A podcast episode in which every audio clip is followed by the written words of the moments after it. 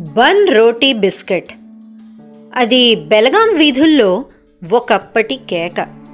వరుస కట్టిన పాటలాగా చెవిని పడింది అంటే ఎండపొడ పల్చబడేది. సాయంత్రానికి తెర తీస్తూ ఊరు చల్లబడేది. దారి పొడవుగిన రేడియోల్లో సిలోన్ తెలుగు పాటలు వింటూ బడిపిల్లలు ఇళ్ళకు తిరిగొచ్చేవారు. అగ్రహారం వీధి చివర ఈశ్వరుడి కోవెల చెరువుగట్టు మించి పశువులు పల్లంలోని కళ్ళాల వైపు దిగేవి. మన టైం మెషిన్ వెనక్కి తిప్పి బన్ను రోటీ బిస్కెట్ అంటూ పాటలాంటి ఆ కేకను మనసుతో మరొక్కసారి వింటే కమ్మని బేకరీ వాసన హృదయాన్ని కమ్ముకుంటుంది. అద్దాల పెట్టెలో బన్నులు బ్రెడ్డులు బిస్కెట్లు రస్కులు మోసుకొచ్చిన అరవై ఏళ్ళ నాటి అచ్చన్న లచ్చన్న సోదరులు ఇరవై దాటని వాళ్ళల్లా ఈనాటికి కళ్ళకు కడతారు. వాళ్ళు పోలికలు కలబోసుకున్న కవలలు. ఎవడు అచ్చన్నో ఎవడు లచ్చన్నో ఓ పట్టాన తెలిసేది కాదు. పోల్చుకోవాలంటే కొన్ని గుర్తులుండేవి. పెద్దవాడు అచ్చన్న నిక్కర వేసుకునేవాడు. చిన్నవాడు లచ్చన్న మట్టుకు ప్యాంట్లోనే కనిపించేవాడు. నల్లగా జిడ్డోడే అచ్చన్న నుదిటి మీద రాయగడ మజ్జిగౌరమ్మ సింధూరం బొట్టు రేడియం పోతలా మెరిసేది.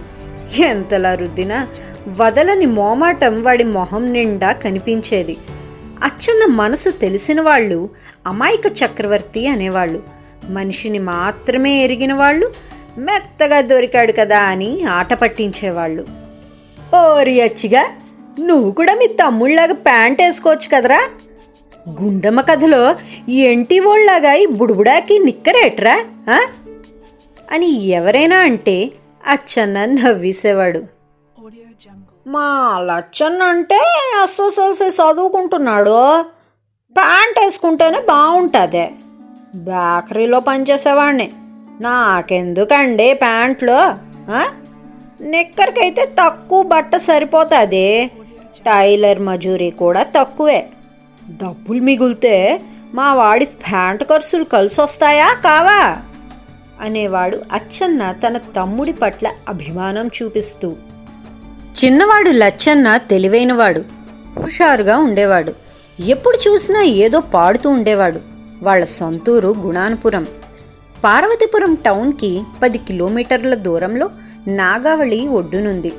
పేరుకే అది సొంతూరు కానీ వాళ్ళు పుట్టడం పెరగడం పార్వతీపురం టౌన్ పండావీధి చివర పూరింట్లోనే. అది వాళ్ళ అమ్మమ్మిళ్ళు. అచ్చన్న లచ్చన్న పుట్టగానే తల్లి ధనుర్వాతంతో కన్నుమూసింది. వాళ్ళయ్య కన్నెత్తి కూడా చూడలేదు సరికదా? మరో పెళ్ళి చేసుకున్నాడు.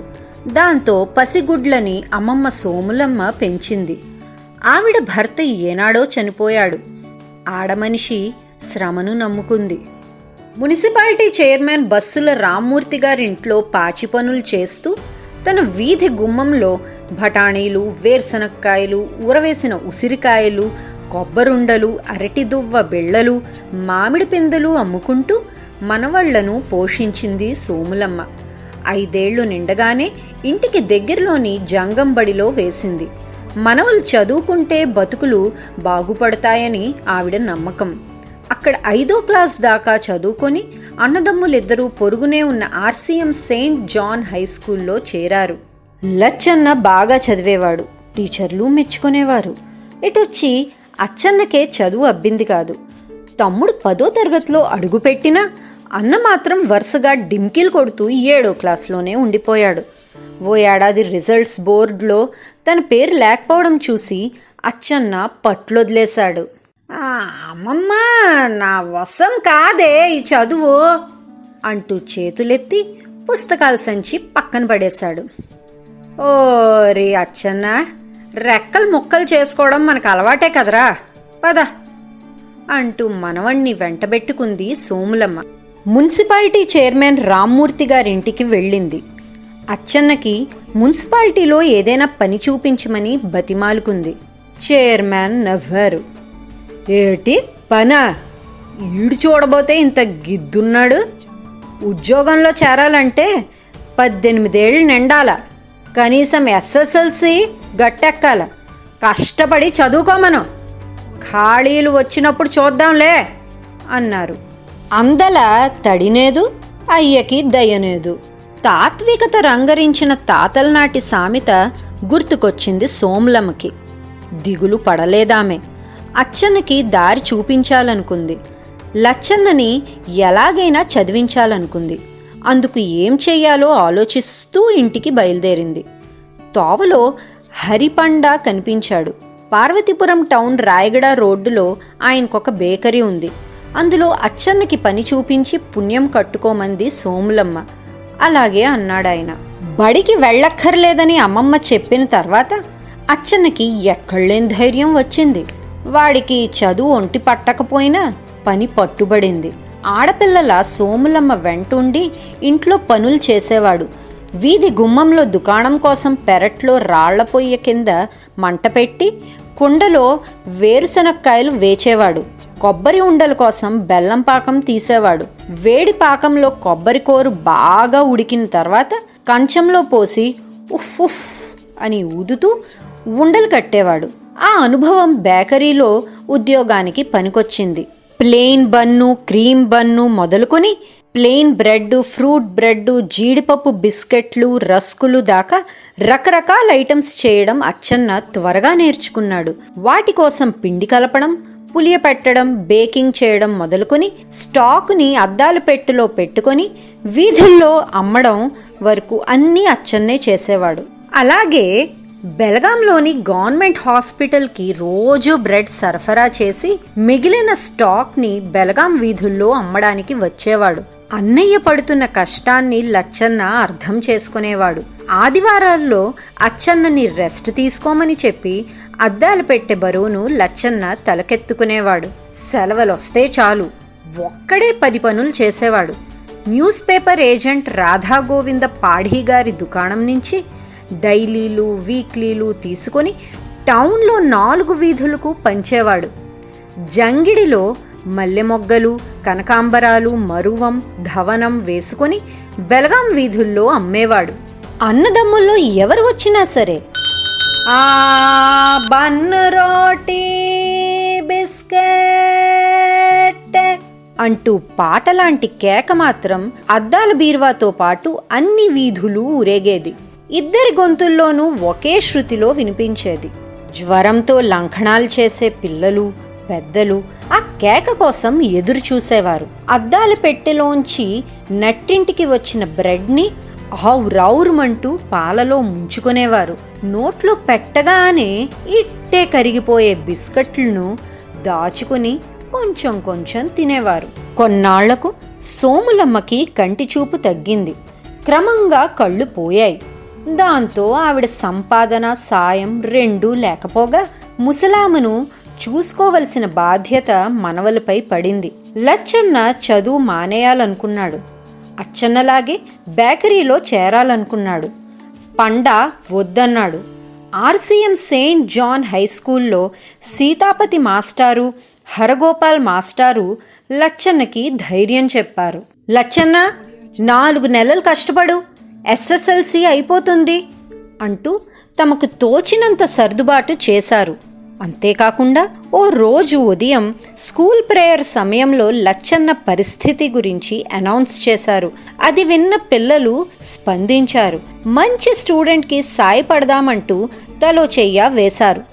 పోగైన విరాళం మొత్తాన్ని హెడ్ మాస్టర్ ఫాదర్ మెథ్యూస్ గారి నుంచి అందుకున్నప్పుడు లచ్చన్న అప్రయత్నంగానే రెండు పిడికిళ్ళు ముఖానికి దగ్గరగా తెచ్చుకున్నాడు. వాటిలో నోట్లు చిల్లర కన్నీళ్ళతో తడిసిపోయాయి.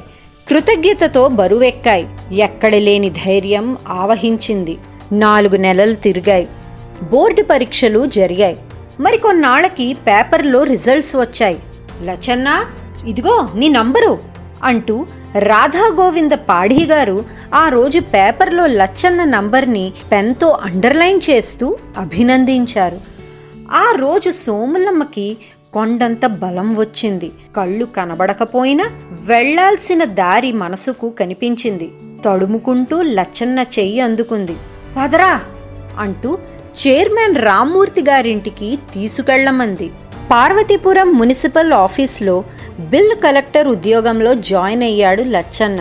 కొన్ని నెలల తర్వాత ఓ రోజు బెలగాం వీధుల్లో జనానికి అచ్చన్న కొత్తగాను వింతగాను కనిపించాడు. ఒరే అచ్చిగా నిజంగా నువ్వేనేట్రా? అంటూ రెప్ప వేయకుండా అచ్చన్న వైపు అలా చూస్తూ ఉండిపోయారు. అవును మరి ఎప్పుడు చూసినా అచ్చన్న తల మీదుండే అద్దాల పెట్టే ఆ సాయంత్రం సరికొత్త సైకిల్కి తగిలించి ఉంది. సన్నటి తీగకు గుచ్చి కుంకుమ బొట్లు పెట్టిన నిమ్మకాయలు గుత్తి ఆ సైకిల్ హ్యాండిల్కి వేలాడుతోంది. తమ్ముడు కొనిపెట్టిన సైకిల్ తొక్కుతున్న అచ్చన్న ఎప్పటిలాగా నిక్కర్లో కాకుండా బిన్ని గుడ్డతో కుట్టిన ప్యాంటులో ఉన్నాడు. హద్దిగదిరా ఇప్పుడు కదరా నువ్వు గుండమ్మ కథలో ప్యాంట్ వేసుకున్న ఎంటి ఓళ్ళ ఉన్నావు అన్నారు చూసిన వాళ్ళు. మీరు మరీనండి? అంటూ అచ్చన్న నవ్వేశాడు. అలా నవ్వినప్పుడు ఆ తర్వాత కూడా జిడ్డోడే అమాయక చక్రవర్తి నల్లటి నుదిటి మీద రాయగడ మజ్జిగోరమ్మ సింధూరం బొట్టు రేడియం పూతలా మెరుస్తూనే ఉంది. ఎంతలా రుద్దినా వదలని మోమాటం వాడి మొహం నిండా కనిపిస్తూనే ఉంది. ఆ బన్ రోటీ బిస్కెట్ అంటూ వరస కట్టిన పాటలాంటి కేక బేకరీ వాసనతో పాటు బెలగాం వీధుల్లో గుప్పమని వ్యాపిస్తూనే ఉంది. అదండి మన బన్ రోటీ బిస్కెట్ కథ. గుండమ్మ కథలో ఎంటివోళ్ళాగా మన అచ్చన్న తమ్ముడు లచ్చన్న కొనిచ్చిన సైకిల్ మీద అద్దాలు పెట్ట పెట్టుకొని అమ్ముతుంటే బెలగాం వీధుల్లో ఆ బేకరీ పదార్థాలు కమ్మటి వాసన అచ్చన్న మంచితనంలాగే ప్రజల మనసుల్లో నిలిచిపోయింది. మరి ఈ అన్నదమ్ముల కథ విన్నాక మీ జ్ఞాపకాల దొంతరలో ఎక్కడైనా ఇలాంటి వారు ఉన్నారా? ఆలోచించండి. మీ మదిలో ఏ స్మృతులున్నా మాతో పంచేసుకోండి మరి ఎక్కడనుకున్నారు అదేనండోయ్ మా Facebook page triple S team పాడ్కాస్ట్స్లో comment సెక్షన్లో మీ అభిప్రాయాలను చెప్పండి. లేదా వాయిస్ మెసేజ్ కూడా పెట్టవచ్చు మా Spotify లింక్లో. You can always reach out to us at triple S team Siri Silu Sri at Gmail dot com so bye bye next ఇంకో మంచి కథతో మీ ముందుకు వచ్చేస్తుంది మీ speaker Siri this is your speaker Siri's signing off for the day